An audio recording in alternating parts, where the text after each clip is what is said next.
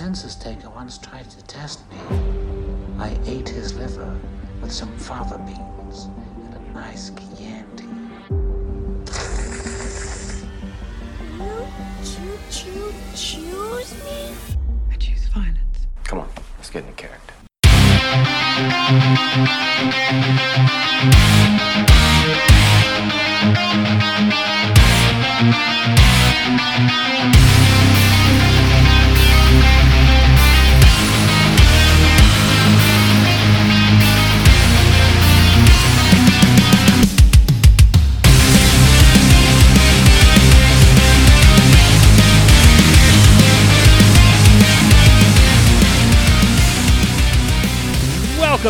Long awaited episode 301 of the Throwdown Thursday podcast. I'm your host, Patrick Grayhope. You can call me Patsy the Angry Nerd. We are here in the Pat Cave of Magenta Manor, broadcasting to you on the Dorkening Podcast Network and brought to you by Deadly Grounds Coffee. Uh, I am here, of course, not by myself. I am here with my co host on the show, and my co host in life, she is. The Baroness of Bordeaux, the Countess of Cabernet, the Mistress of Merlot, the Queen Regent of Rosé, the Princess of Prosecco, the Viceroy of Vignoles, and some some other things that I can't remember. Uh, but she is also the Michael Phelps of wine, the Queen of the Monsters, the Real Housewife of Transylvania, and an honorary Lizzie. Ladies and gentlemen, Ashes Von Nightmare. That's some bad hat, Harry. Yeah, it's a, that's some bad hat, Harry. Um, yeah, they used to play that at the end of uh, uh, House episodes. Well, because Bad Hat Harry Is was the the production company. No, not House. Was it House or Lost? it was House. All right.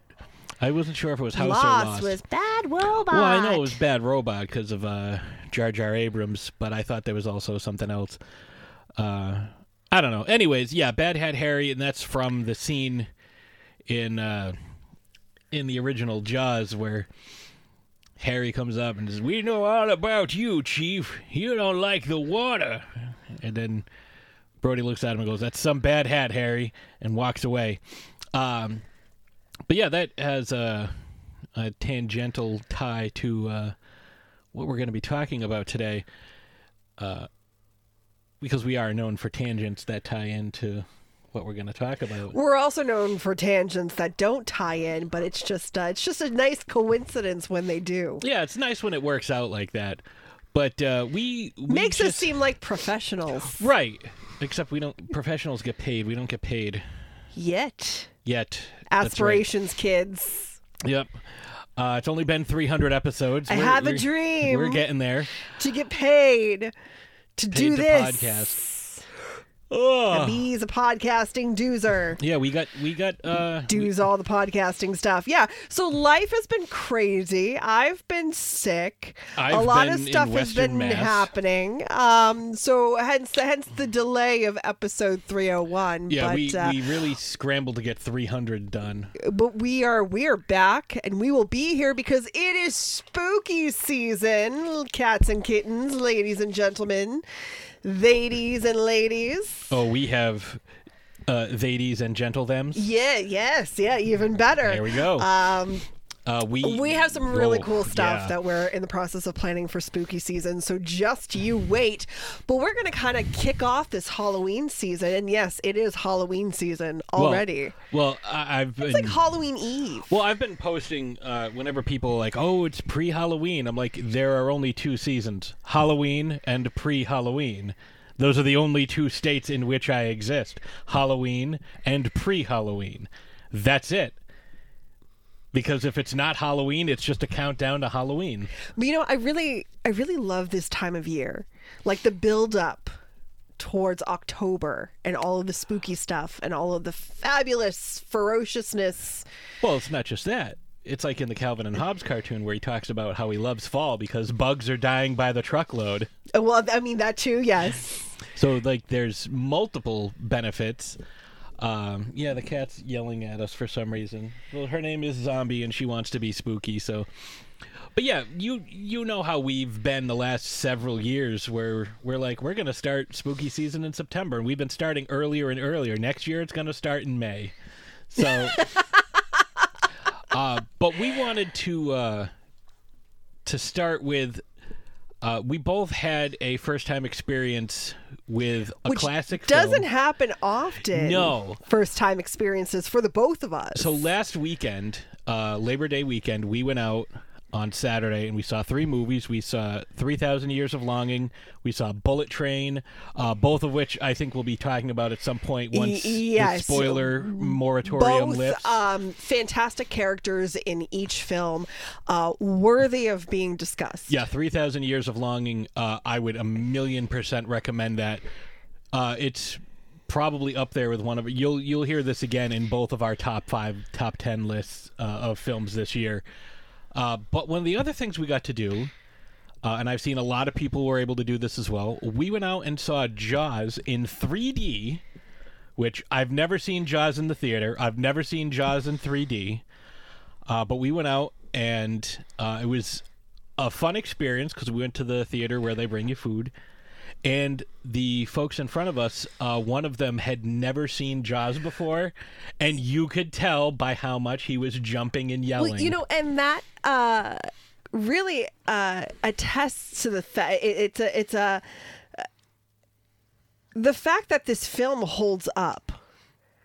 almost 50 years later. You know, the fact that this film is so old at this point, it's considered a classic. 47 years old. you know um but somebody watching it for the first time. And how fantastic was that? This person is watching it for the first time in 3d in the theater getting this really immersive uh experience. And they apologized So- to us. yeah yeah. They they It's like, turned no, around no, no, afterwards when all the lights came back on and stuff like that. And they're like oh we're sorry if we were so loud. I was like it's okay. I'm like you know as patsy and i are sitting there quoting it constantly throughout the entire film trying not to be loud ourselves Mm-hmm. um you know and you could hear of other people doing the same thing at different times it was just it was just a fantastic experience to be in a theater that's full of fans you know but to have your first time experience Seeing Jaws he was like, "Yeah, it was my 3D. first time seeing it." It's like, "It's your first time seeing it." It's And he like, was like, "Yeah," awesome. and it was almost like when he when he responded, it was like a, almost like a, an embarrassed response, like, "Yeah." I'm like, "Oh my!" I'm like, "Congratulations!" You know, Yeah, like, this is huge. I, Getting to I, I was it. almost uh, I was almost jealous of the fact that his first time watch was in the theater like that. Well, and what's wild is I was reading an article. Uh, this was the number eight movie in America over the weekend. A lot of people went to see a it. A lot of people because it had never been released in 3D. It had never been released. Uh, you know, like th- you thought it was like an anniversary, but it's like no, it came out in May, but Labor Day weekend 3D. Like people were itching to get back to the movies. You know, we do the AMC uh, A list, so we get the three movies a week because we're gonna do it Friday. And then do our three movies Saturday. When it's like, "Well, I really don't want to go out multiple times. Let's just go out once, and we'll see Jaws with those other two movies. and they did a really good job. So, uh, kind of an aside, 3D. I I am not the target audience when they're like, "Oh, come see it in 3D." Like to be honest, like I, I don't I don't really care Because you're a Cyclops and for 3D that. is lost on you. it's just it's so difficult. The the ratio aspect. I just I can't do My it. My glasses aren't working. Um, but it was cool to see it like that and they did it a really good job with however whatever they did however they Real did D. to to they did the real D to 3D. remaster the film to make it adaptable to 3D. Like it was it was really well done. And granted, you know, some scenes obviously didn't need it, but but there was some cool the shark stuff. scenes, well, I mean the puppy. Well, I was thinking like even like some of the innocuous stuff that like you you you wouldn't think like when they're uh, after they cut open the shark and they're out on the uh, on the water and they find Ben Gardner's boat and you see a little uh, sonar thing rotating like that was rotating like off the I will say that was kind of cool. Uh, speaking of Ben Gardner, that scene where Hooper is down and you know looking at the The looking at the wreckage and the everything boat, yeah. and all of a sudden dead and bloated Ben Gardner just kind of floats out uh that got me I jumped I didn't jump. I jumped. Like, I that- knew it was coming, obviously, but it's just the the impact of the 3D. I jumped a little bit, It does. It does definitely aid it, and you definitely tell with the. Uh, and the shark when You're gonna down here Brody and chum out some of this shit. the shark. And Bruce comes up to say, "Hey guys, thanks for feeding me." Uh, yeah, Hey, that- everybody, let's be I, I mean, again, knew it was coming, but the visuals And in that's when that, 3D. that guy yelled. Yes, yeah. That was awesome. but that got us thinking, like, uh, and we found out afterwards because you were talking about like, hey, let's cover Martin Brody, and we were gonna have our our good friend Brody come on, but Brody and Anna Maria are at My Chemical Romance, so not able to. They're going into the city to see a marching band. We could have, we could have done it last night. However, I learned over the weekend that Ashes has never seen any Jaws sequels, and I couldn't wrap my head around that. Now, she was trying to say that it was my It was it- fault. it- whose fault is it that I have not seen any Jaws sequels? Now, as an aside, remember, kids, who I live with. All right, Who do I live with? now let's Patsy also, the Angry Shark. let's also uh, get real here because Jaws the Revenge came out in like 1989. Okay? Uh, we didn't start dating until 2009. So she had 20 years to watch this movie. I had no idea. It never came up in conversation. It was just assumed that she had seen all the Well, you know what sequels. happens when you assume something. Yeah. You uh, make an assumption. Yes. I'm aware. yes. Yes. So that uh, we so we watched Jaws 2 last night. Now, I have read all of the books, I've seen all the movies. Um J- what is she getting? Hold I think on. there's a plastic bag over there that the cat is attacking because it, it was already full of holes and she was eating it. So I don't know what she's got, but she's got something over there and she's trying to get our attention by being a brat, which is what cats do. But what I was saying is I've seen all the books. I've seen, uh, read all the books. I've seen all the movies. There's three, three uh, books. Or there's the first novel by Peter Benchley that the other stuff that the source material is based upon, and then there's the second movie, which is uh, got a novelization, and then Jaws: The Revenge, which I was telling her kind of turns Jaws into a psychological uh, slasher, a supernatural slasher, because the shark essentially becomes like Michael Myers or Jason Voorhees. Which, I mean, seems like such a far cry from what the original film is. Right, but even the in the book you get some semblance that the shark is planning and methodical in some chapters and other chapters it's just a shark doing what sharks do.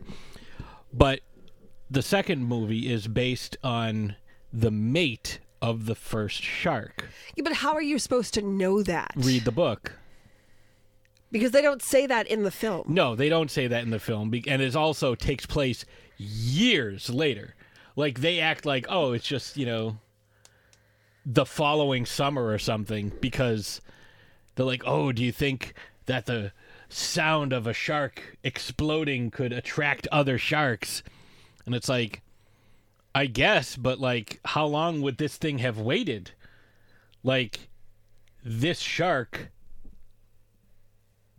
waited forever because in the, the, film, it's four years. and it's it's got to be longer. Well, no, they years. but they say four years because when Bro- Yeah. well, we can talk about this in the discussion because it, it pertains to something that happens to Brody. right because we're going to be discussing Chief Martin Brody today because we already have we have discussed Quint uh, at a previous episode with our, our good buddy Alex DiVincenzo, um, but we're going to be discussing Brody today. But after seeing this sequel that she had never seen, um, we decided that for our getting into character question, which we're just getting around to, 14 minutes in, uh, for our getting into character question this week, let's talk about movies that became franchises and never needed to become franchises. Um, because the first one was so good. You know, obviously, Jaws is the first one that comes to mind because nothing came close to this original. I mean, you know, the first film, just Jaws, 1975, is such a perfect film.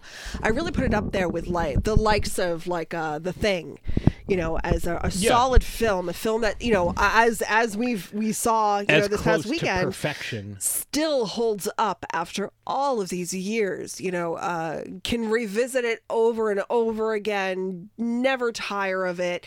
Such a good story, could be relevant today. And it's one of those that it's while it spawned several sequels, there's just no way you could remake it. Um, you know, But the sequels, as I'm learning, as I'm watching through these sequels, are so unnecessary. yeah, the first one Jaws 2 is a whole bunch of B reel and like maybe what 45 minutes of actual like story movie time. I watched this movie a couple of months ago, and even at that point, I think maybe because I, I was playing video games at the same time, I don't I don't think I ever realized how much like they extend the runtime with just I can Ex- only watch kids playing on the beach, teenagers playing volleyball. Apparently everyone's a sailor. you well they all live on an island. Um you could have taken half an hour of that bullshit out and Not affected the movie at all. Right. Like the, Not affected the the movie's story. almost just shy of two hours. It's like an hour fifty six. It could have been ninety minutes. It could have been an hour, but you know you can't create a, a follow up sequel like that and have it be an hour. Yes, we just we took care of the cat. We were giving her attention. Now she's over there yelling at us again. So, if those of you at home with cats, and especially if you do a podcast or, or you work from home or anything, and you have cats, and you know how needy they can be, they'll yell at you until you pay attention to them. But then they you pay attention to them, and they're like, "I don't want you to pay attention to me." Then as soon as you put them down, they're like, Pay "Why'd you put attention me?" to me, but not like that. Why'd you put me down? Pick me up. Here I uh yeah, I don't care for this. Put me down. Hey, why'd you put me down again? Yeah, that's that's cats. Uh, I actually saw a funny Venn diagram earlier today uh, comparing cats to uh, laser jet uh, inkjet printers, which I thought was hilarious. But be that as it may, so we came up uh, each of us with you know on the ride into work like about a dozen different movies. And i've thought of a few more since then because there are a couple that i'm cheating a little bit because they don't have a franchise but they don't need to have a franchise. And i think there's a reason for that. Although in one specific instance there's no franchise but i think the director well i'll just say it the abyss didn't need to be a franchise could have been you know could have had a follow-up you know like starman had the tv series uh, alien nation had the tv series uh, a lot of these um, a lot of these movies back in the 80s and 90s had either tv series follow-ups mash perfect example um, and then or some of them even had cartoons. Like it's very rare nowadays that you get r-rated movies turned into cartoons you know but we had robocop and rambo uh, at the same time as the karate kid. But yeah the abyss james cameron film from 1987 uh, if you watch that or you're familiar with it already you know that there's uh, a lot of that technology gave birth to terminator 2 the uh, liquid metal dude T1000. Um, never really needed a sequel, but I think uh, Cameron, after doing um, Aliens, which obviously was before that, um, I think Avatar is is his way of making up for not doing any sequels for The Abyss.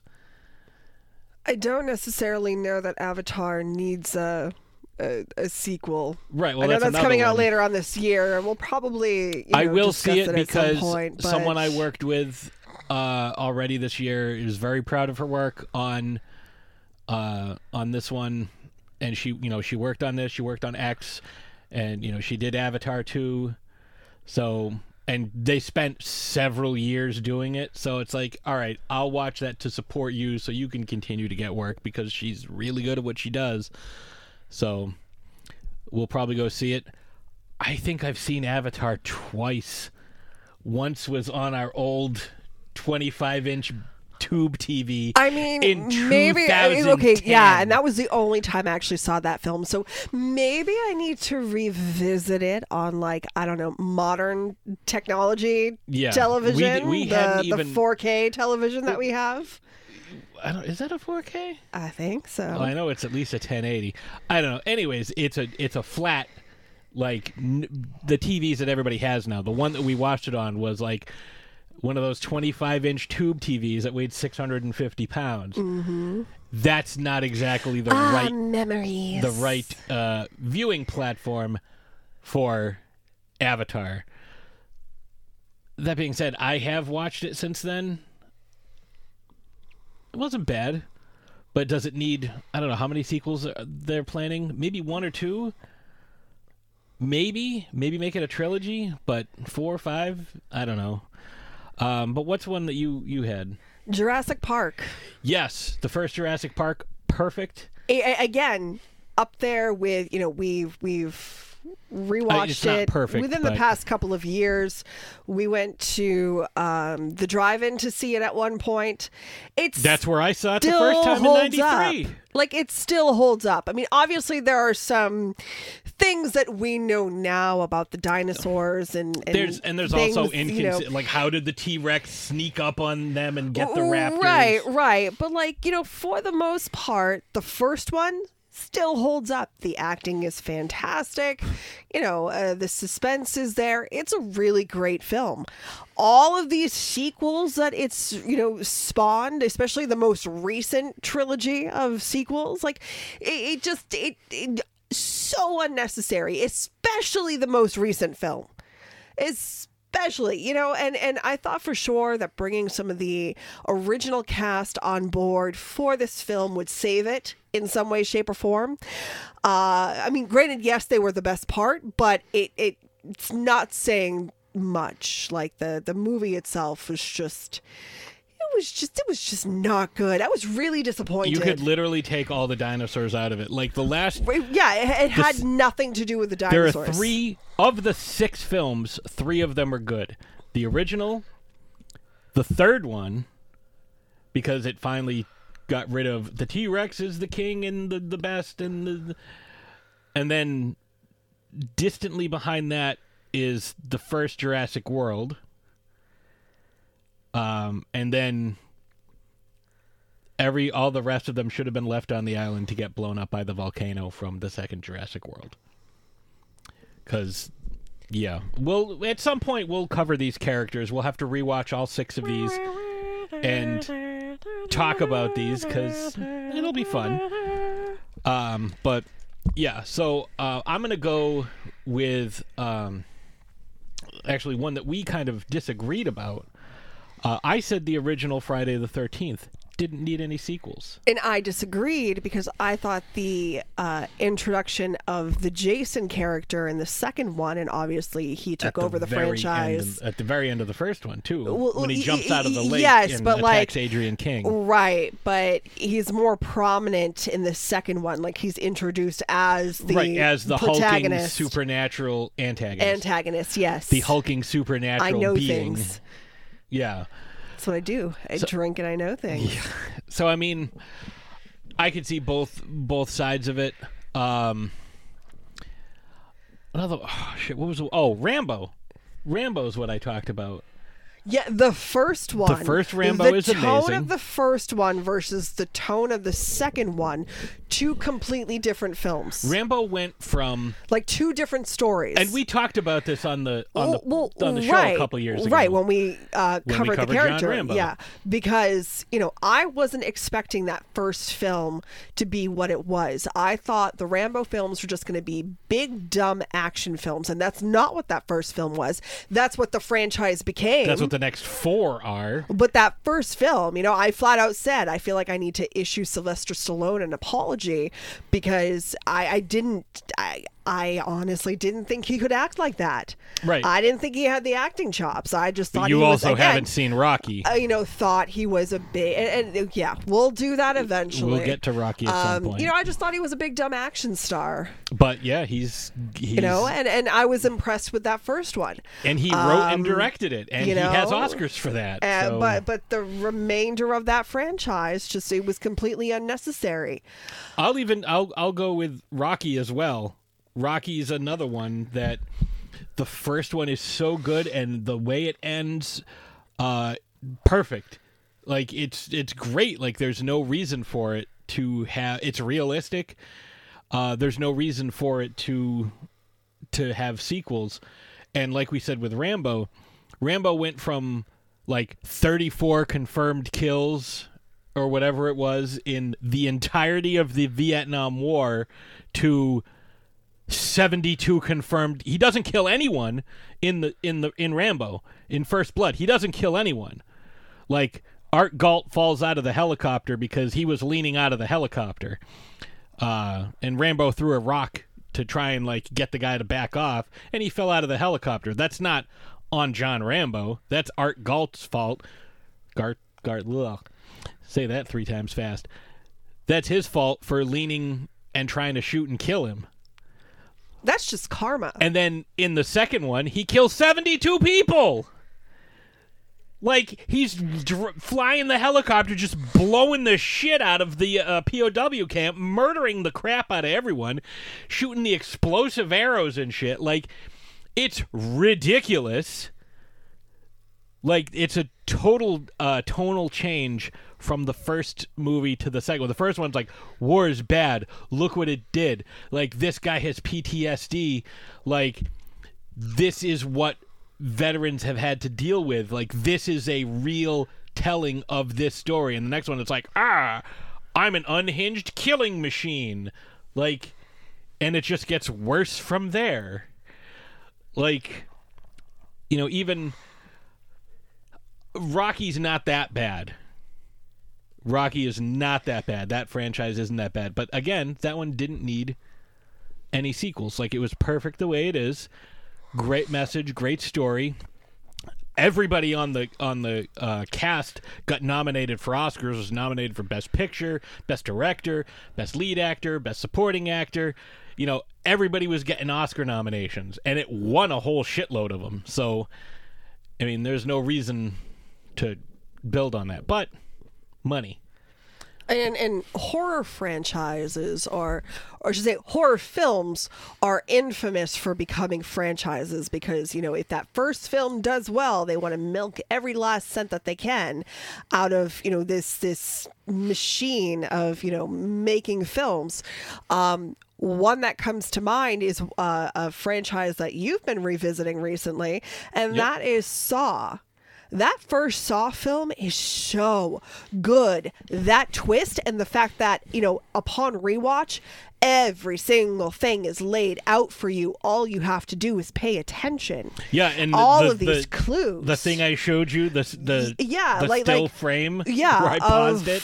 of, of uh he's in his He's hospital, in the hospital bed. the first know. time they show him. Yep. He's got Lawrence Gordon's pen light in his fucking hand, and he's got the drawing of the reverse bear trap sitting in front of him. But but you know, nobody is paying attention to him and that's a quick, his point. it's such a quick blink and you'll miss it scene. Right.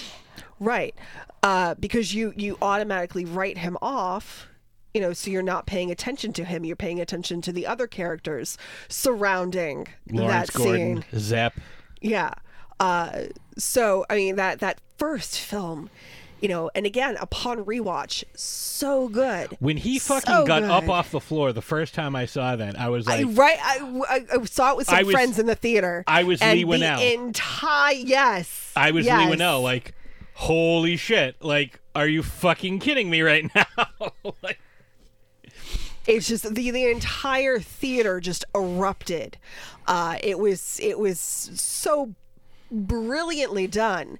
Uh, only and and I say this with love because I actually really do love the Saw franchise. Mm-hmm. Uh, for the most part, I mean, like I think some of the films are great, but they are so unnecessary. That first film because they they they fail to capture what that first film did.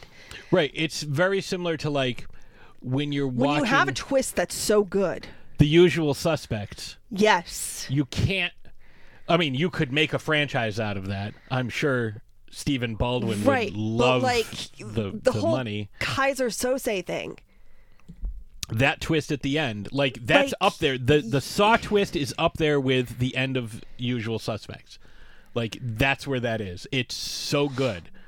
But again, if you pay attention, like when Lawrence opens up the gun, there's no spent bullets. Like there's no spent bullets there. Like the chamber's Right. completely empty. The first bullet he the bullet he puts in is the only bullet there.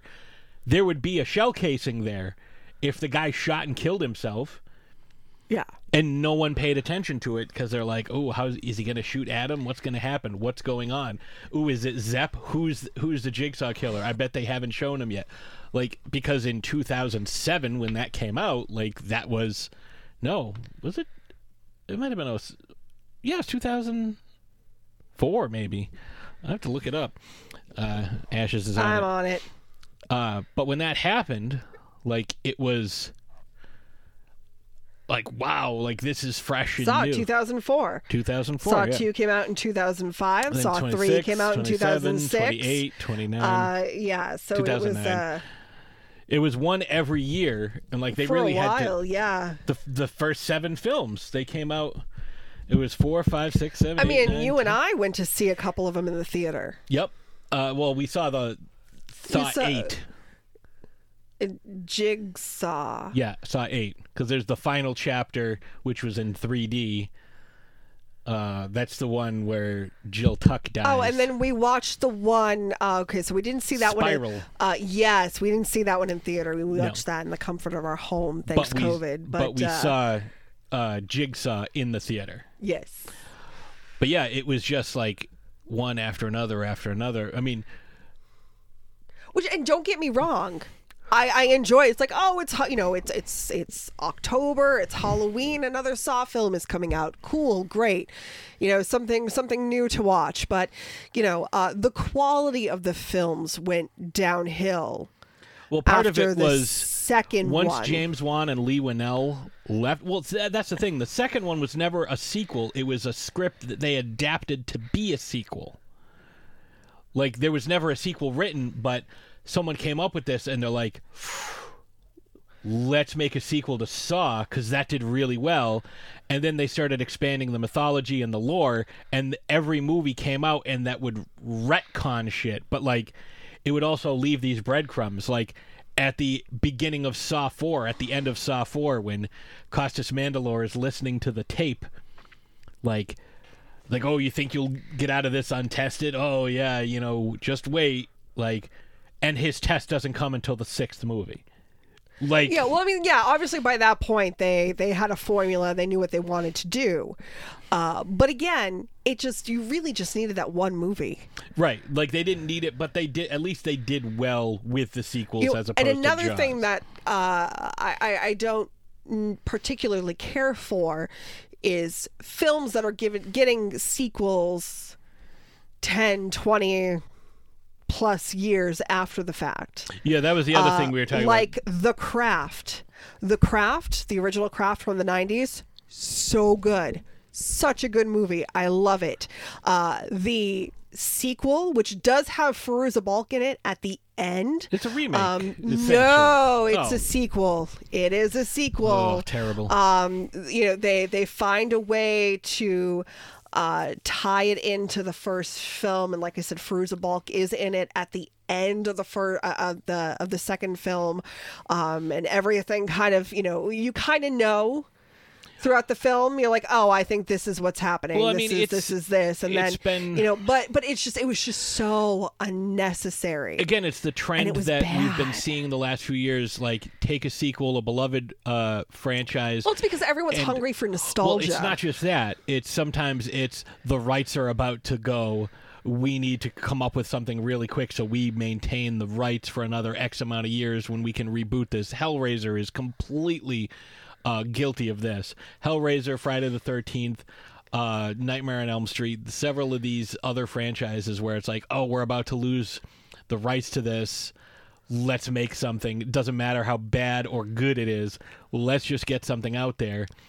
And you know that's why you see so many franchises go to space. We, they, you, are you saying they don't have the right stuff? They don't. Uh, we're at the we're at the point though where you know we see my cat's back. We see uh, the trend is sequels forty years later, thirty years. You know, uh, ignoring all the sequels that happened and creating a new se- Halloween, Terminator. I will say though that uh, the the Halloween that came out a couple years ago, eighteen. yes, that one was actually pretty good. Yeah, and because Halloween it ignores. Kills It was that came out what last Ends. year? No, Halloween Ends comes out this, year. Okay. All I think of Evil Dies Tonight is the name of the movie and 60% of the Uh, that dialogue. one was gar you know and it had potential because they were bringing back a bunch of people from the other you know f- from the franchise At least characters. yes but i mean scream did that too. Well, and scream is another one where that first film is so good. That first film is so good. You did not need to expand upon that at all you know? Uh Sidney Prescott is still the perfect final girl you know in that first film. You don't need to drag her along to every single film.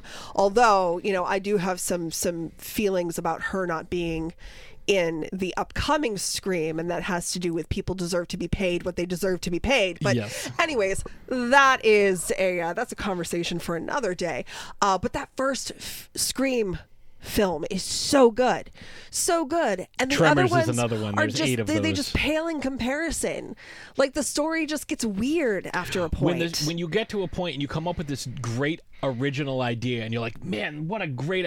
Tremors, Saw, you know, Nightmare on Elm Street.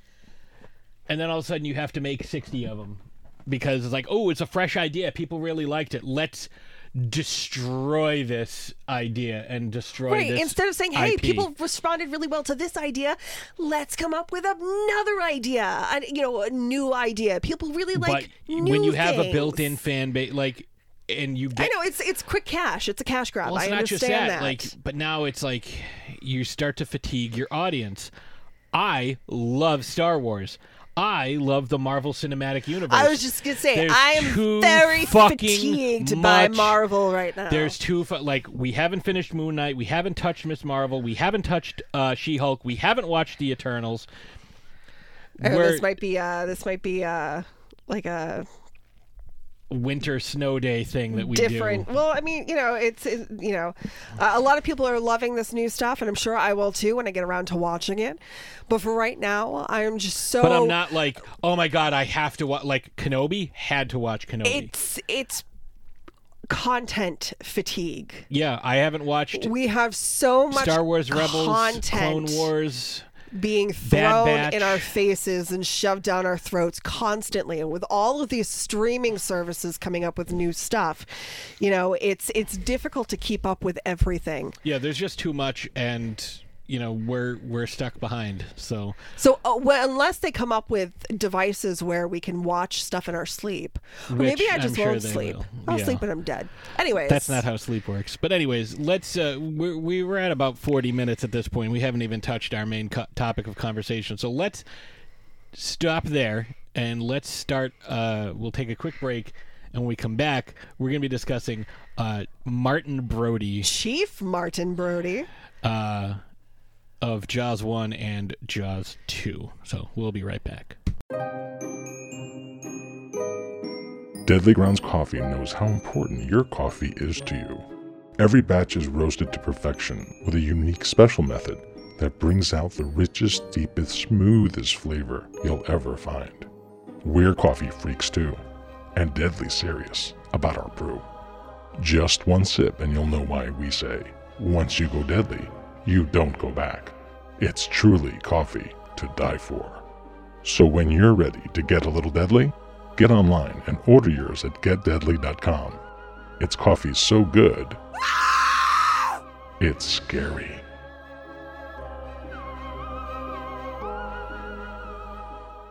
You heard him. Slow ahead.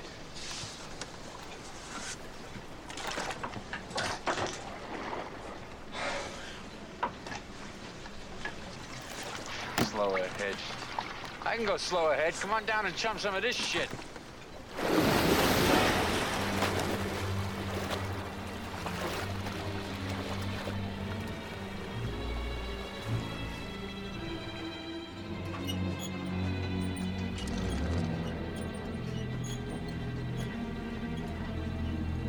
You're gonna need a bigger boat. And we are back. That was uh, maybe my my favorite sequence in the movie.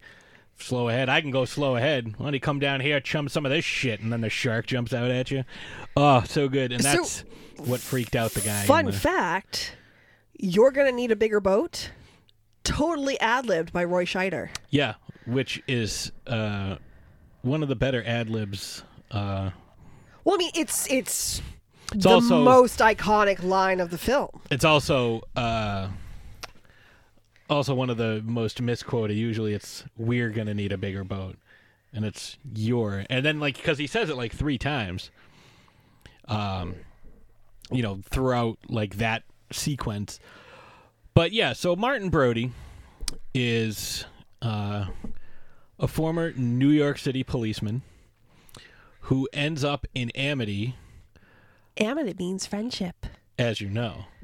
Um, but it's only an island if you look at it from the water, which is another pearl of wisdom from drunk Brody. So there is uh, there is a theory that about why he had to leave New York, but we'll get to that after. Um, so Brody is a uh, married father of two, Michael and Sean. Um, his wife is Ellen, and he is the chief of police uh, on Amity Island, a summer island. This is his first summer there, so he's still relatively new to the island, although everybody knows him. To kind of give you the idea or the impression that this is a very small, close knit community where there is uh, a pretty well established bureaucracy in place already. Well, you know, and it was filmed on Martha's Vineyard, and. It definitely has. I mean, because it was filmed on the Cape, it definitely has the vibe of being Cape Cod. Well, it's it's one of those like like when uh you know Larry Vaughn, the mayor, who somehow is still the mayor in Jaws 2, Choices. explains that if people can't swim at their beach, they'll go to Cape Cod. Like Amity's supposed to be New York, like it's not the Cape. well, it's like it's New England. It's not necessarily the Cape. It's not. It's just uh, it's you, off the, the, coast. on Amity, you say yard. Um, he's like, oh, the kids are in the backyard. It's like in Amity, you say yard. The kids are in the yard, not too far from the car. Uh, so it's, but it's not the Cape. It's just an island somewhere. Well, and it's because they didn't want any uh didn't want any negativity potentially Right. uh you know being associated with an actual place if it's a fake place then Right, you Amity know, Island it's- isn't a real place. It's just, yeah. So I have. Uh, it turns out I found this out recently. I have been to Martha's Vineyard. Uh, when my mom was pregnant, she went to Martha's Vineyard. doesn't count I was physically there. but were you I was. were you I was. I Do don't you remem- remember it? I was gonna say I don't remember it, but if I was a year old, two years old, I wouldn't have remembered it either. So, either way, but I was quiet and well behaved, and I didn't disturb anyone. that's a first That's a first. I did it for nine I was months. gonna didn't say care that for was, it. and that was the last time. Didn't care for it, and uh, ever since then, I've got a lot to say. So I like to share it with everybody. That's why we've done over 300 episodes now. Uh, but Martin Brody is uh, new to this town. He doesn't understand quite how the dynamics work. He's happy to be in a small town where one man can make a difference, which he uh, explains to Matt Hooper when he's uh, after he's had essentially a bottle and a half of wine. Um, Martin hates the water. We don't know why. There, it's never really explained. Um, but book Martin and and uh, movie Martin are very different. Um, in the book, his wife and him have a terrible relationship, and she cheats on him every chance she can get with Matt Hooper uh, because she dated Hooper's brother in high school. And during the shark attack scene, uh, when Hooper's in the cage, Brody has a chance to save him, but he's like, "Hey, you've been banging my wife. Oh no, you're dead. Oh, oh, what happened? Oh, Oh, no. If only someone could have saved you. Oh, what a bummer. man. Oh. Um. So he's the theory is, and we see this throughout both films, that he is uh, a terrible alcoholic. I prefer the term alcohol enthusiast. Yeah, but he's he is. And he is very enthusiastic. I mean, we see in the second one when he gets fired for daring to suggest that there's another shark, which we all know there is. oh, Um, what? Yes. Um, when he goes to give his wife a ride the next morning to work, uh, there's a dozen beer cans outside of the truck where that he had been driving. Um, when they get back to uh, celebrate Hendrick's promotion, you know, by virtue of he's the only other cop in Amity, um, he pours whiskey and he pours himself essentially half a glass and he downs that. You know, it's like at the scene where uh, after Alex Kittner's mom slaps him. Um, That was a real slap, by the way, too. Oh, yeah. Oh, she, she couldn't. got him. She couldn't master the art of the fake slap, so she really slapped him, and it took like seventeen takes. She he's, uh, yeah. Uh, he said it was the most painful scene he's ever filmed. Well, because it was the same spot over and over and over. Um, and I'm sure her hand didn't feel great either. But he was drinking heavily that night. You know, what does his wife say? You want to get drunk and fool around? Like, all they do is drink. All he does is Well, drink. you know, so uh to play devil advocate here though, I mean obviously he's a uh he's an Amity transplant. Now we've been to Cape Cod during the off season. During the on He's not an islander. You have to be born here to be considered an islander. During the on season, obviously it's really busy and everyone's really busy. Everything's buzzing. You know, there's a lot to do. It's really fantastic. In the off season, it's pretty dead. So, what do people do? And we've had people say this to us oh, there's nothing to do. All we do is drink.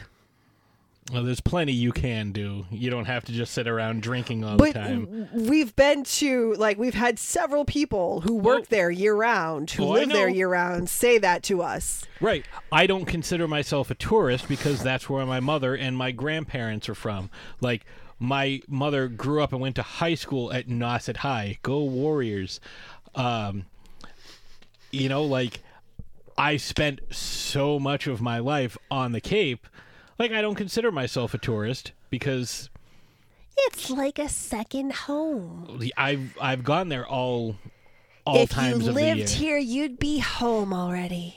I don't want to live on the Cape uh, because I would have to leave between May- Memorial Day and, and Labor Day because I could not deal with that. I hated being down. The last time I tried driving home from the Cape, it took me 45 minutes to go a tenth of a mile coming down on, back to the Rotary where, uh, well, it used to be a Dunkin' Donuts. Now it's a Starbucks. It's Speedway. Uh, yeah, no. Right, right when you come over the rotary, just past, uh, or before you get onto the bridge, where the uh, the the the liquor store and the Chinese restaurant are. What are you looking at? Yeah, the fuzzy just kind of flew. Oh, yeah, I have fuzz all over me because I picked up the cat and she was like, "Meow." so this is a very cat heavy episode. Apparently, Um, she's just uh, she's just making herself known. Yeah, and if you've seen like my profile picture, you know how our cats like to be the center of attention. But yeah, Brody is is one of these guys that you know he's like, well, this is how I'm used to doing things, and he's kind of disrupting the status quo.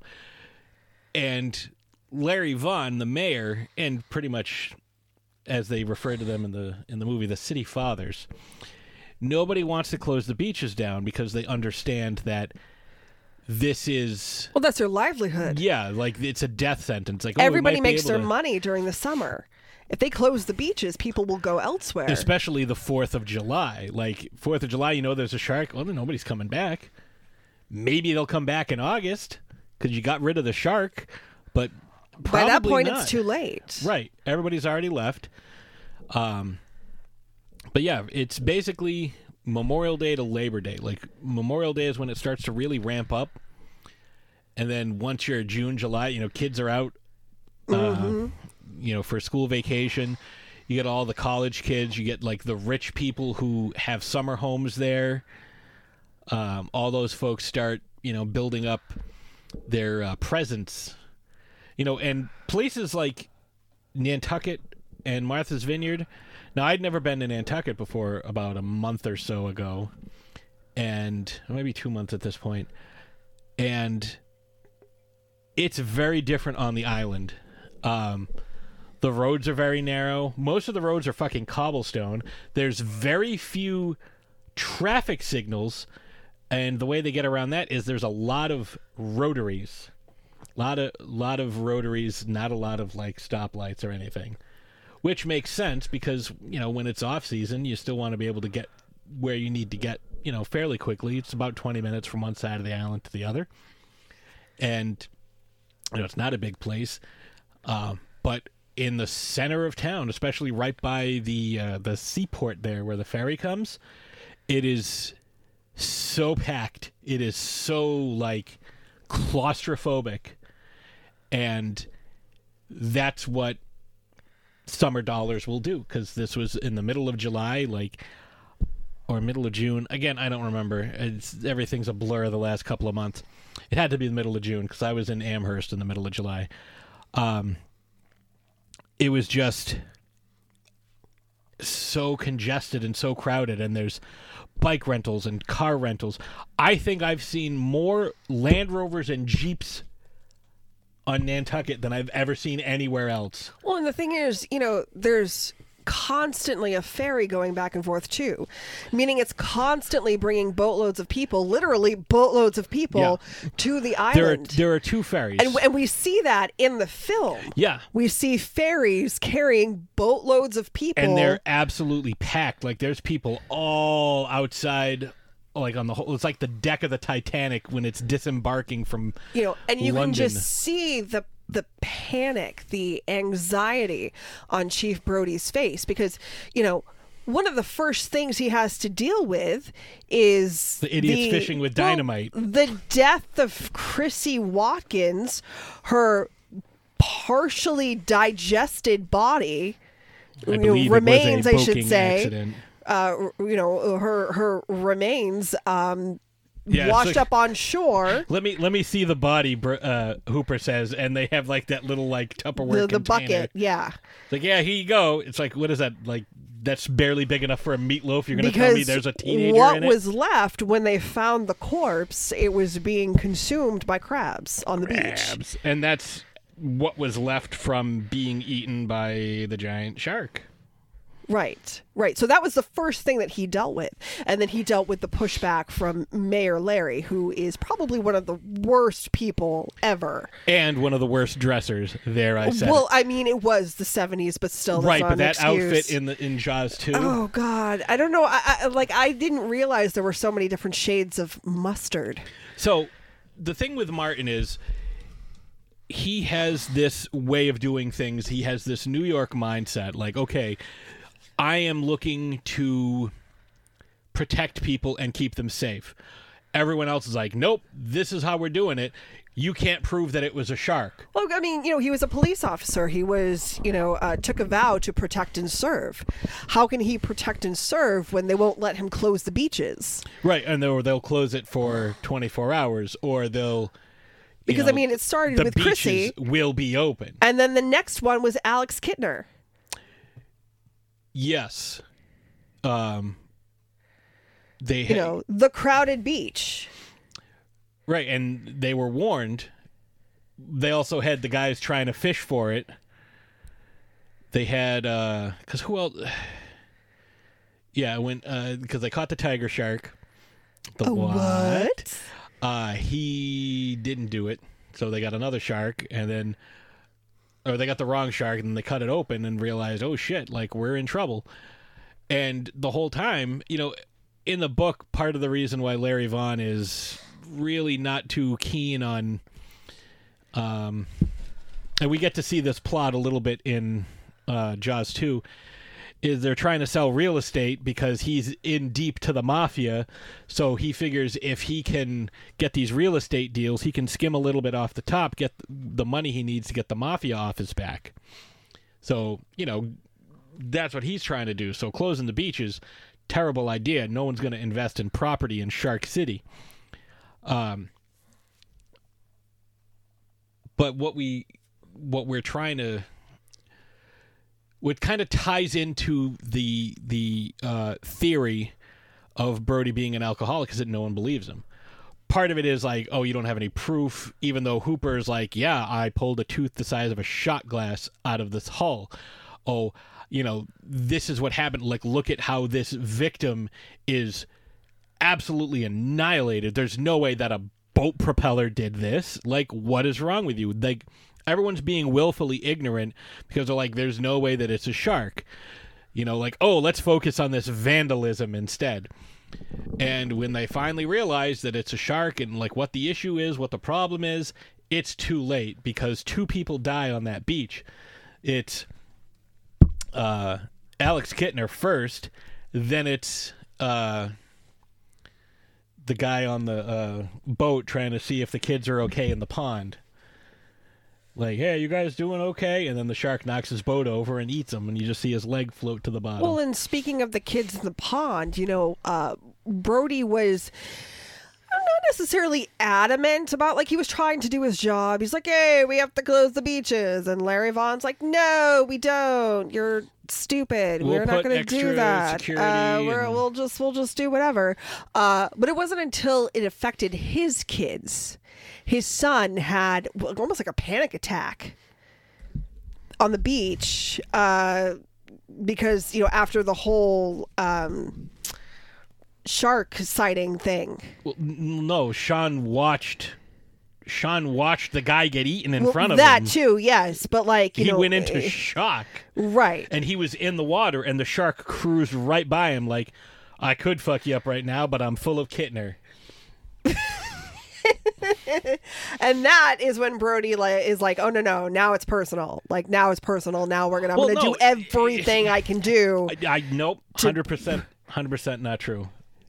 If his kid had not, if that had not happened to his kid, if if Michael had been totally fine, they still would have had to close the beach because Alex Kittner got exploded in a right, geyser right. of But what I'm saying is that like because he went through all of that with his son, because He was more his pissed. Child was endangered. His child, he his own was- child. Like he, he's yes, he's he's pissed that no one is taking him seriously, and three lives have been lost at this point. But the fact that his own son I- I- almost had a brush with death with this creature that he has been, you know, talking about and trying to get the beaches closed, you know, for.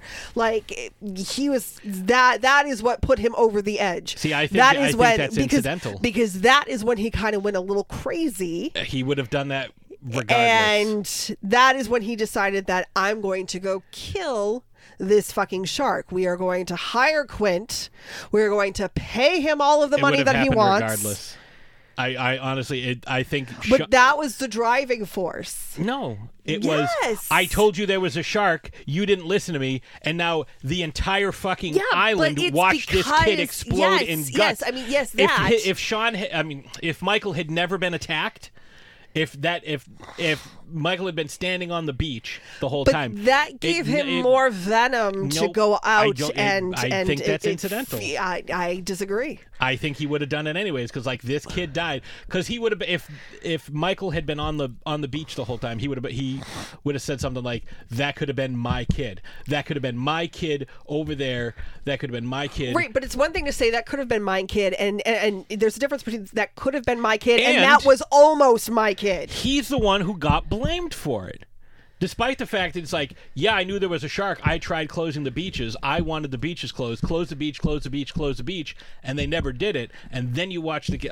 Honestly, I think I get what you're saying, but I don't. think I think that's just incidental. I think he would have had the exact same reaction. I I think the fact that his own child was put at risk, his own child's safety was put at risk, and had to be rushed to the hospital because he was having this panic attack. He was in shock. He didn't have a panic attack. He went into a catatonic state, like he because he was in shock. He watched someone get eaten. and then almost like got eaten himself. Yeah. But Brody didn't know that. Brody just saw the kids towing him back in in a catatonic state. I don't know. You might be right, but I just I feel like I know I'm right. because when he watched, he had more of a reaction to Alex Kittner getting killed. Because we even have that great scene of, and I love the way they do this. Sam Raimi does this a lot. Like the the the Like the- pan too. It's like you're pulling the the camera back, but you're zooming in at the same time to like really give that like like something's like that because that's when he flipped out and Right, because he knew that was going to happen. He knew something And like they're that like- could happen with a like- shark out there, and nobody cared. and they're like oh the shark's in the pond. Because that that was after. And they're like oh the shark's in the pond. Because it wasn't the same time. So Kittner died. And then they caught the tiger shark. And they're like oh yeah it's definitely the tiger shark. The tiger shark did it. And he's like I don't think it is. I don't think it is. I don't think it is. And then Hooper does the dissection. the autopsy yeah. Yes, and of the stomach, finds the Louisiana license plate, yes and not much else. a couple of fish chunks Yeah, but but no no, but no, child. no, yeah, no Alex Kittner and no Chrissy Watkins. So they open the beaches, and the kids come in with the fake shark fin, even though they know that there's still a great white out there, and it's not the tiger shark; it's the great white, and.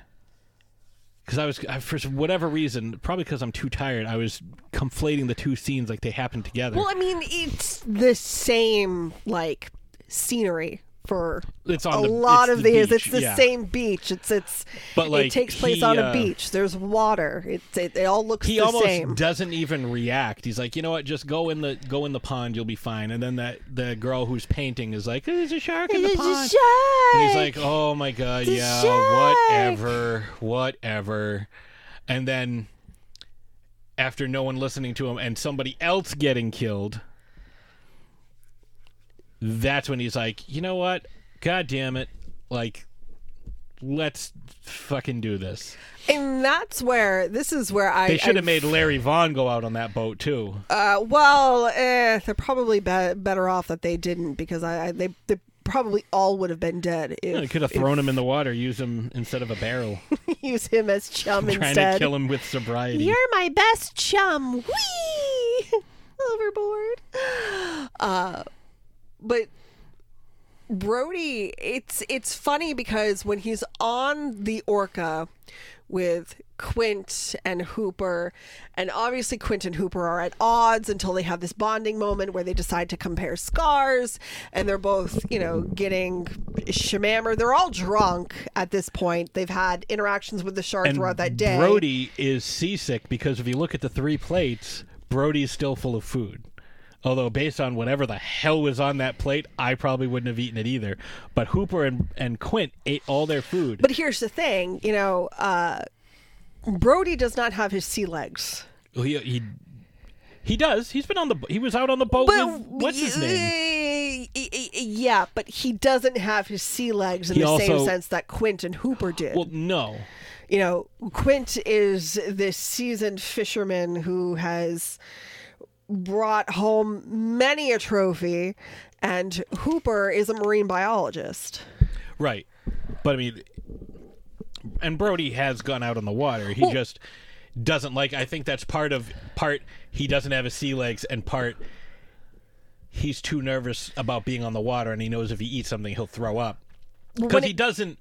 I mean, he's able to chum the shit without being sick or being nauseous.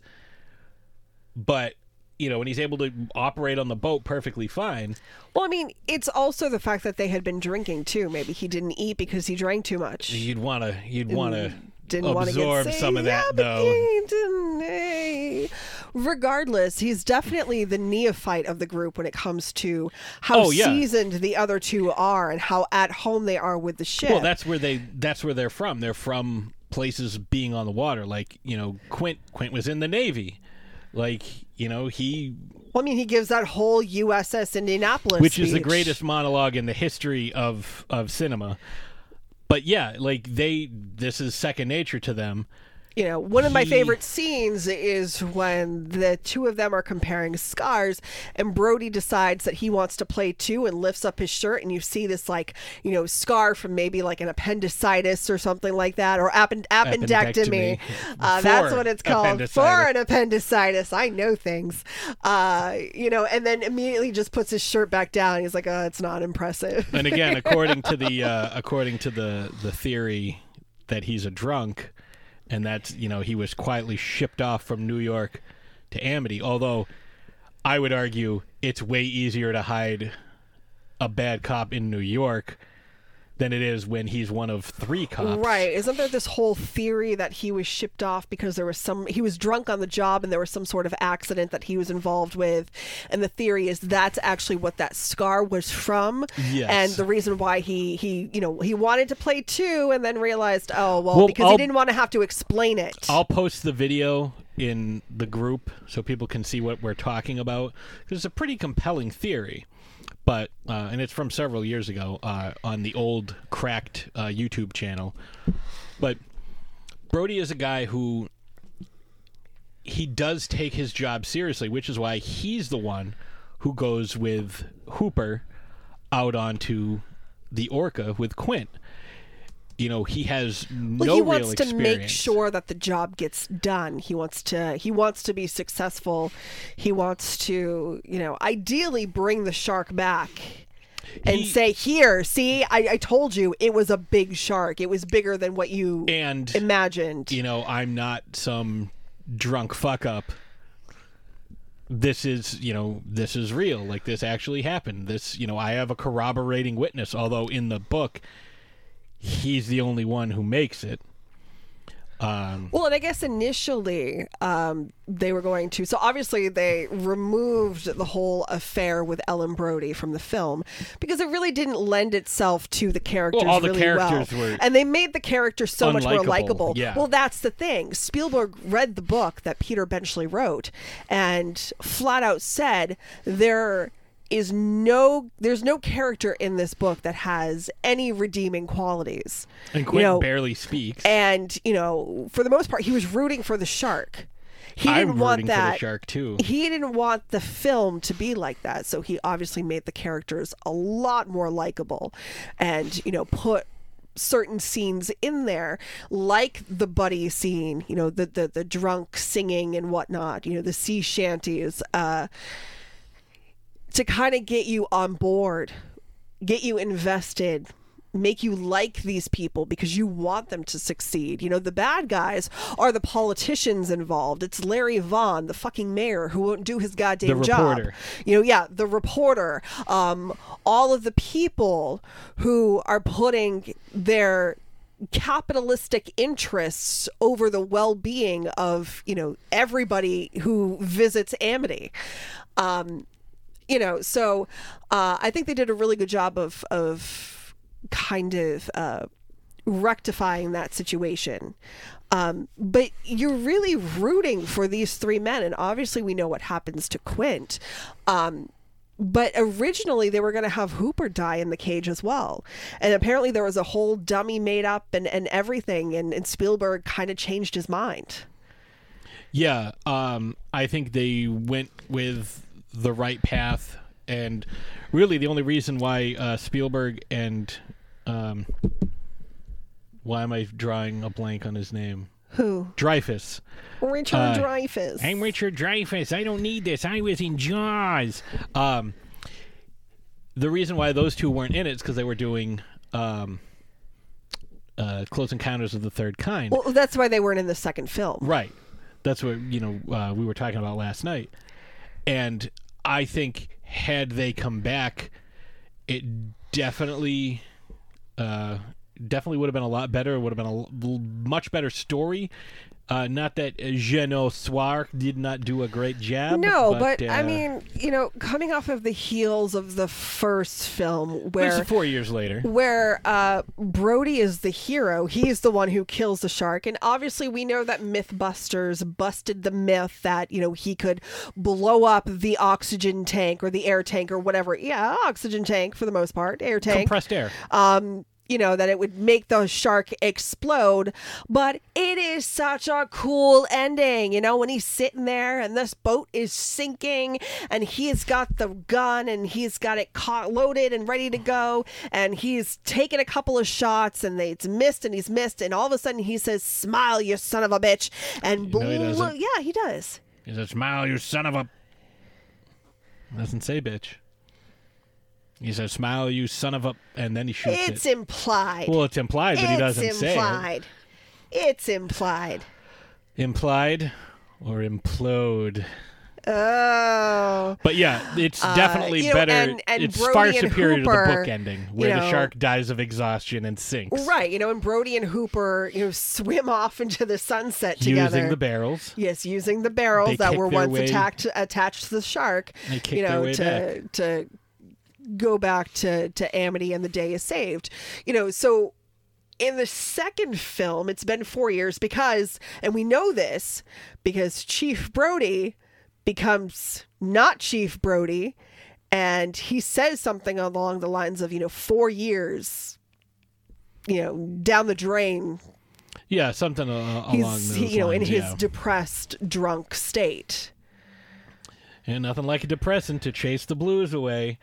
But yeah, he's uh but again it's it's the same premise of the first one you know there's the shark you know uh, there's an attack right away chief brody martin brody is seeing all of these warning signs he's ha- having flashbacks like oh it's happening not again until he sees the uh the whale. When he sees the whale, because you know the explosion where the shark a whale a whale. It was either a great white or another killer whale. Um, yeah, where the, the the whale washes up with all the huge bites in it, um, because they're trying to figure out what happened, and they have the camera that they found underwater, even though they didn't find the divers. Like, what's going on? This is all wacky and crazy. Whoop de doop de doo. And then they finally get the film developed, and everyone's like, oh, what are we looking at? Seaweed? He's like, that's a fucking shark. it's a shark's eye it's black like, a, doll's, eye. And they're, they're like, no, that's seaweed. Also, you're fired because you're crazy. There's no way we have a shark. It's like, were you not here? Well, I mean, it, it's not just that. It's because he opened fired on a school of fish that made a formation that looked like a shark on the beach. Which, funnily enough, just happened off the coast of New England uh, within the last few days. A bunch of uh, scientists thought they were picking up a 50 foot megalodon because that's the shape that these Atlantic mackerel were in. This school, if you look at the radar picture, it looks like a fuzzy outline of a giant shark. Oh wow! And it kept getting closer, and they're like, oh my god like they were like calculating the size and the mass and the weight and everything and they're like oh my god this thing's huge then it all broke apart and turned out it was just mackerel but i've been everyone who posted this story i've been posting that it's bluefish it's only bluefish because he had tipped his bullets with cyanide. He got hollow point bullets and he took a, a, a syringe filled it with cyanide and like dripped little bits into it and then coated it with wax which is very similar to the syringe uh, obviously uh, hooper had strychnine but uh, cyanide strychnine i think he said it uh, so because he couldn't get hooper because hooper was in the antarctic studying i don't know Aliens. Alien versus Predators, uh, and the Thing. So while he was down there doing that, uh, Brody had to kind of rely on the resources that he had, which in this Right. case was his memory. But again, like kudos to him for, you know, I mean, he may be a drunk, but he's a smart one. He's resourceful. I wouldn't say smart because Well, I mean, you know, he smart, paid attention and, you know, he remembered things and you know, in instead of panicking, he's like, That's he "Hey, I can He do drinks this." and he remembers things. yes.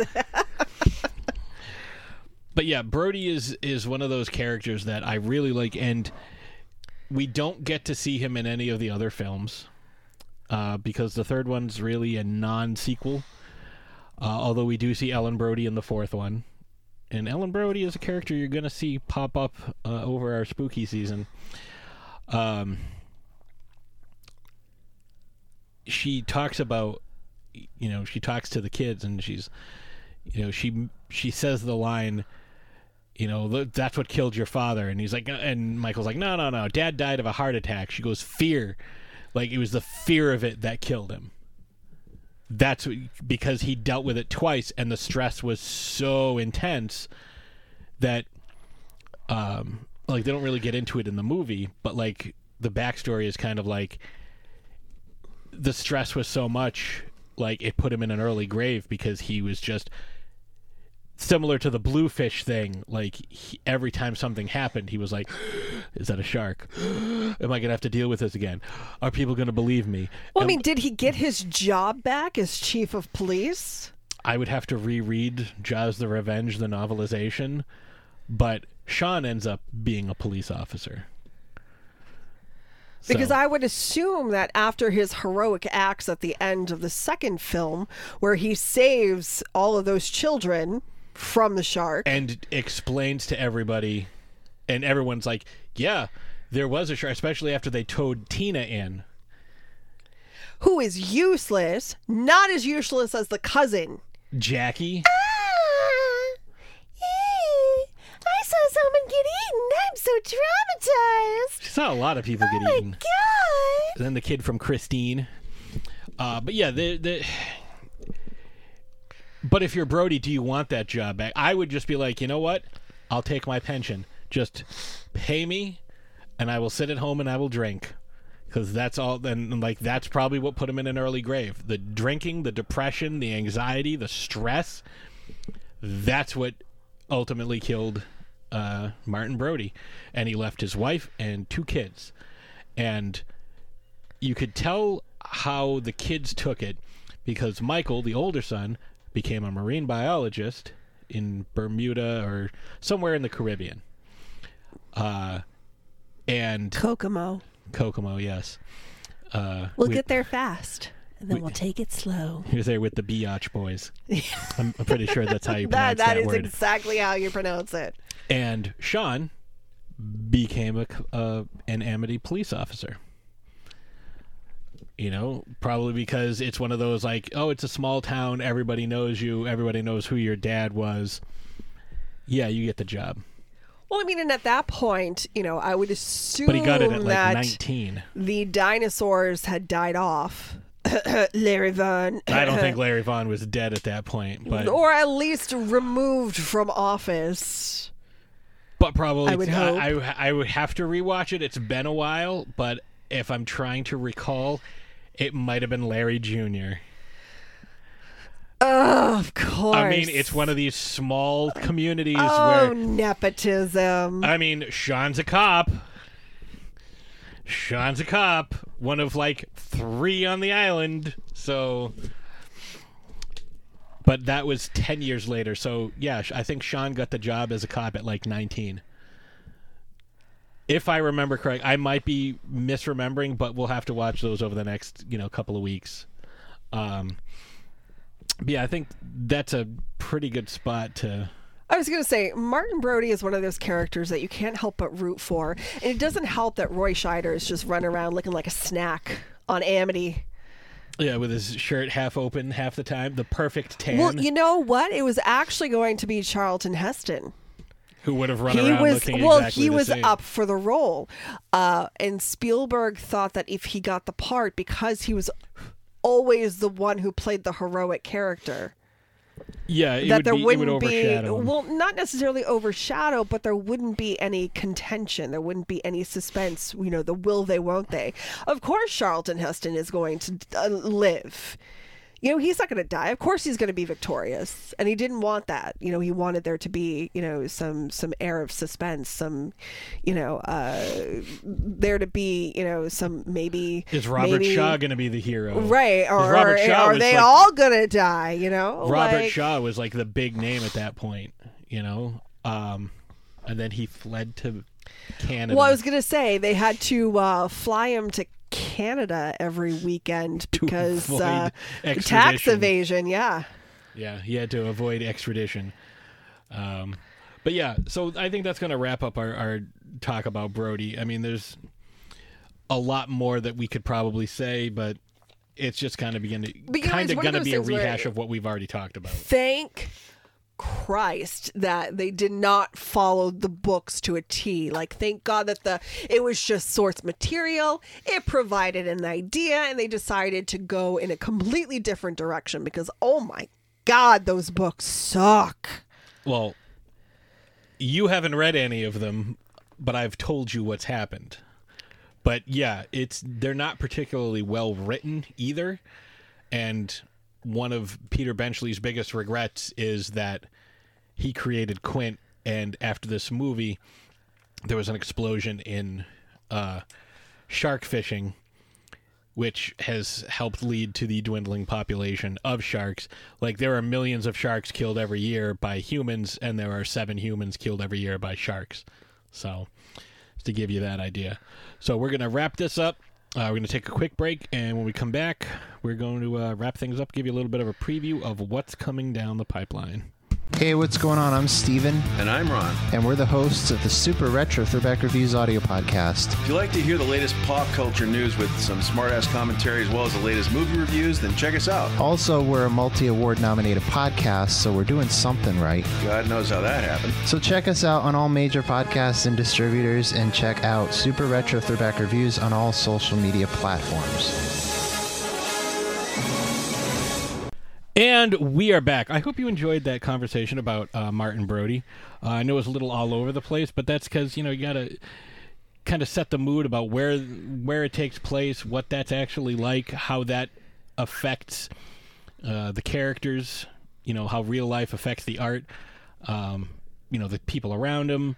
You know it's tough to talk about just one character without talking about the characters around them. Like that's always one of the most difficult things because you know Well, in this instance, the the dichotomy of the area around him is what is Well, I mean, affecting him a lot. That's every like I was going to say about like every character is defined like Batman is defined by his villains, you know? Like Spider-Man is defined by, you know, the sacrifices he makes and the villains that he fights. Like that's usually how superheroes work. Superheroes are only as good as the villains that they fight or the challenges that they overcome.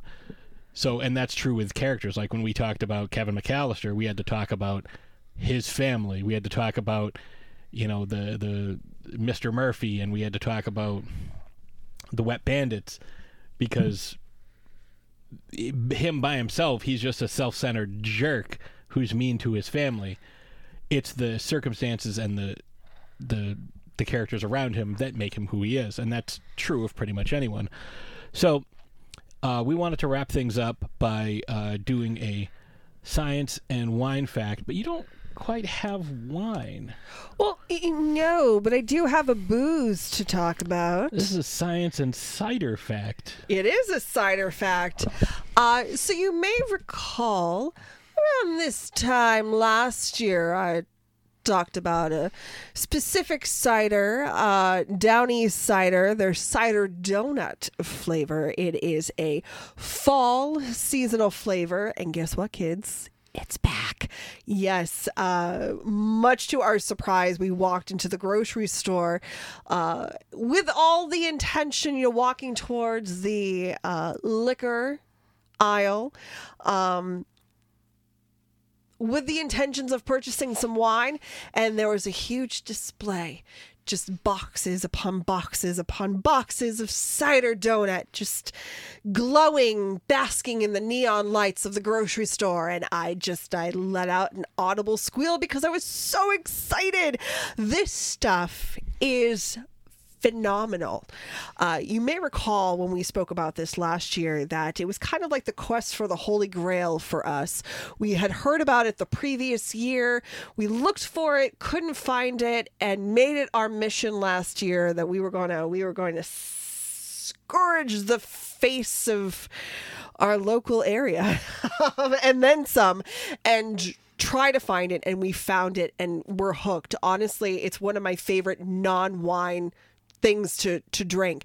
And obviously, you know, we've partaken of several down east ciders. I've spoken about it during our my not our but my wine section. Uh, and it's back. So to refresh your memory, uh, Down East Cider, they are small batch. Uh, they are a cidery that makes their cider in small batches, which you can definitely tell, and it makes a difference. Cidery or cider house? Uh, I'm sure. I think cider house sounds better. I, I, think like cider cidery, house distillery, cidery, winery, I think cider house rules. brewery. It's uh, I like the I like the oories, Uris. oories. Uh, but anyways, the description is cinnamon, brown sugar, and vanilla with a fresh pressed cider backbone. Come for the apples, stay for the donut. Have you ever had a really good cider donut where you bite into it and immediately your tongue gets that hint of the the cinnamon mixed with like that powdered sugar that lightly graces the outside of the cider donut and then there's a little bit of a crunch to the donut on the outside just this nice delicate crust on the outside of the donut. And then as you bite in more you get that it's a it's a really interesting sensation because it's equal parts crumbly but it's so moist like it crumbles in your mouth but it doesn't dry out your mouth you know? It's it's so delightful and confusing and just all around wonderful. When you take a sip of this cider you get all of those layers of the cider donut. And then what's bizarre i, mean I, I don't know how they did it. It leaves you on the back of the palate with a taste of powdered sugar so obviously, like the cinnamon that they use, it's real cinnamon. It's not that you know fake red hot fireball cinnamon.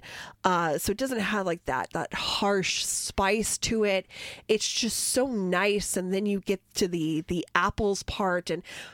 Uh, a little bit of a tartness to the apples, which honestly I, I really like, I prefer, but not overly tart. There's definitely uh, an underlying sweetness of everything, but it's not too sweet.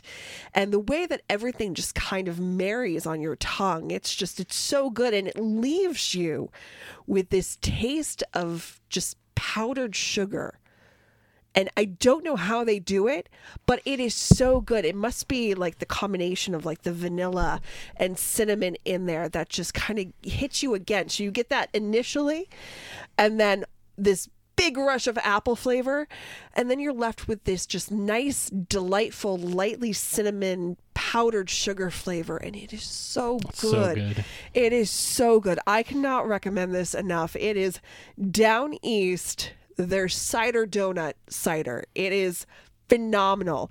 And I think they've caught on to the fact that a lot of people like it because we've seen it everywhere. So especially if you're if and you're in, in the huge quantities. I was gonna say if you're in the Northeast, you're probably gonna be able to find it. Um, if Definitely in not, Massachusetts. you can find them. You can Google them. Down East cider.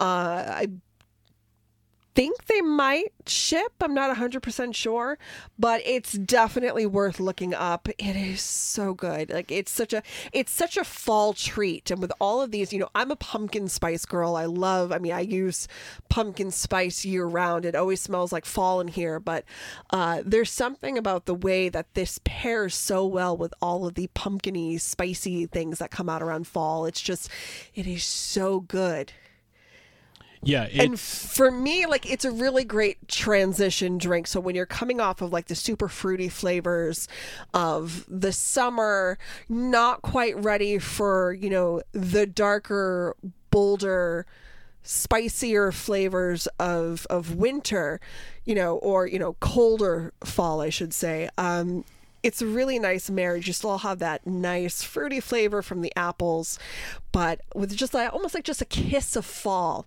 in it. It's perfect. I love it. I'm so excited that it's back already. We were able to find it what a couple weeks, like a week ago, a couple weeks ago. last week, Um, you know, and we it's went just twice and got it. it's it's pretty much it'll be it's what I will be drinking for uh, pretty much until I can't find it anymore. I swear, every time I go to the store, I'm just gonna get some and, and try to stock up as much as possible. Yeah, we've the last couple of times we've gone, we've picked up two uh, each time. They come in these delightful little four packs. I wish they came in like one of the larger, like nine packs that they sometimes come with. Um, but yeah, it's it's so good. I cannot There is it another enough. kind called Deep Summer that we have not tried. That is a pineapple coconut that Oh. I'm seeing on their website. You can order from them. Um, Do they ship? yes, that's what I'm saying. You Oh. can order from them. Okay. Uh, so yes, they do ship. You just have to make sure that you live in a state where you can receive alcohol. Um, so I have a fun shark fact today that I don't think I've ever used on either this show or Shark Bites, which there will be a new Shark Bites episode uh, as well this week. So make sure you check that out. It's my interview with author A.G. Riddle. Uh, we discuss his book Lost in Time, which is fucking amazing. Like, you know, talking about twists, there was a part that I got up to in like the third act that made me audibly yell out, What? Because I was astonished and it was amazing. Um, we talk about that book. We talk about some of his other projects, as well as his uh, long con to just sell griddles. So, if you want to know what that's all about, check out this week's uh, episode of Shark Bites, the first one in about a year. It's been a long time, but uh, we got a new one this week and another one coming up next week. So, check those out. Um, I'm going to be interviewing a lot of authors and a lot of a lot of folks coming up, so definitely stay tuned for that. Um, but yeah, my shark fact is sharks have very interesting digestive systems. If they, you know, and as we see, some of them will eat license plates. You know, Quint saw one eat a rocking chair once. Uh, if they eat something that they are unable to digest, very similar to frogs, they are able to vomit up their entire stomach uh, and kind of expel the uh, detritus that is uh, causing them indigestion. They can pump their own stomach. Pretty much, because their their their system doesn't. Uh, their digestive system is much different from ours, where we have to chew and swallow. They can just. Uh, they open their mouth and it's a straight shot down to their stomach. There's no like going around and twisting and turning the way ours. I mean, there is, you know, obviously intestines and, and stuff that break everything down, but it's not the same. Uh, we're like we have to actively swallow. They just kind of chomp and it just slides down their throat. So it's a little different. Um, and their digestive system, obviously, like when they're eating a seal, they can digest that over a period of like a month. They have a very slow digestive system, so one big meal will last them a month, which is a very good uh, survival adaptation. So uh, that is my shark fact for this week. So next week we're going to be starting our spooky stuff. Um, although I guess you could call, you know, considering we were talking about Jaws being, you know, scary and people jumping and even you jumping because there are some horror elements to this. we're going to be starting our. Uh, so technically, we're starting this week, but we're going to be uh, really delving into it next week. What did, what did you call it?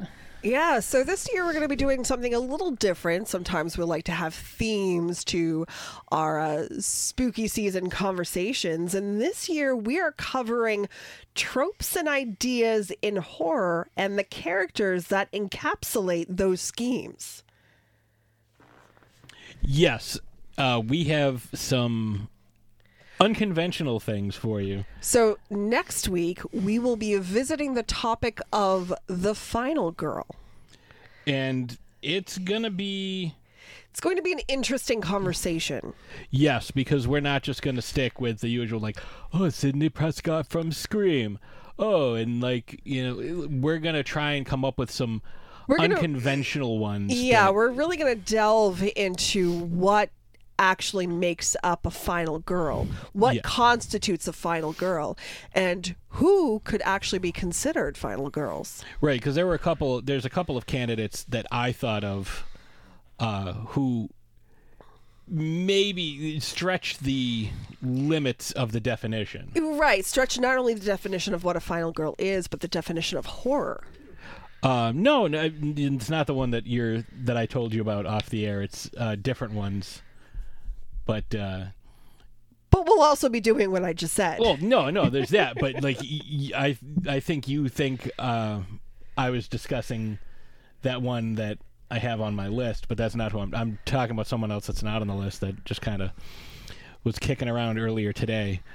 But uh, so that's what we got coming up. Um, if you want to share your own thoughts on these subjects, please give us a, a an email or a Facebook message or leave a comment in our uh, Facebook group. Uh, you can email us at throwdownthursdaypodcast at gmail.com. Let us know what you think. And uh, I think with that being said, we, we will see you next Thursday. Show me the way to go, Go home. home. I'm tired and I want to go to bed. I had a little drink about an hour ago and it went right to my head. Wherever I may roam, on land or sea or foam, The phone. you'll always catch me singing a song. Show me the way to go home. And with that, we're going home and going to bed. Good thing we are home. I know, bed's right over there. All right, we'll see you next week, everybody. Bye.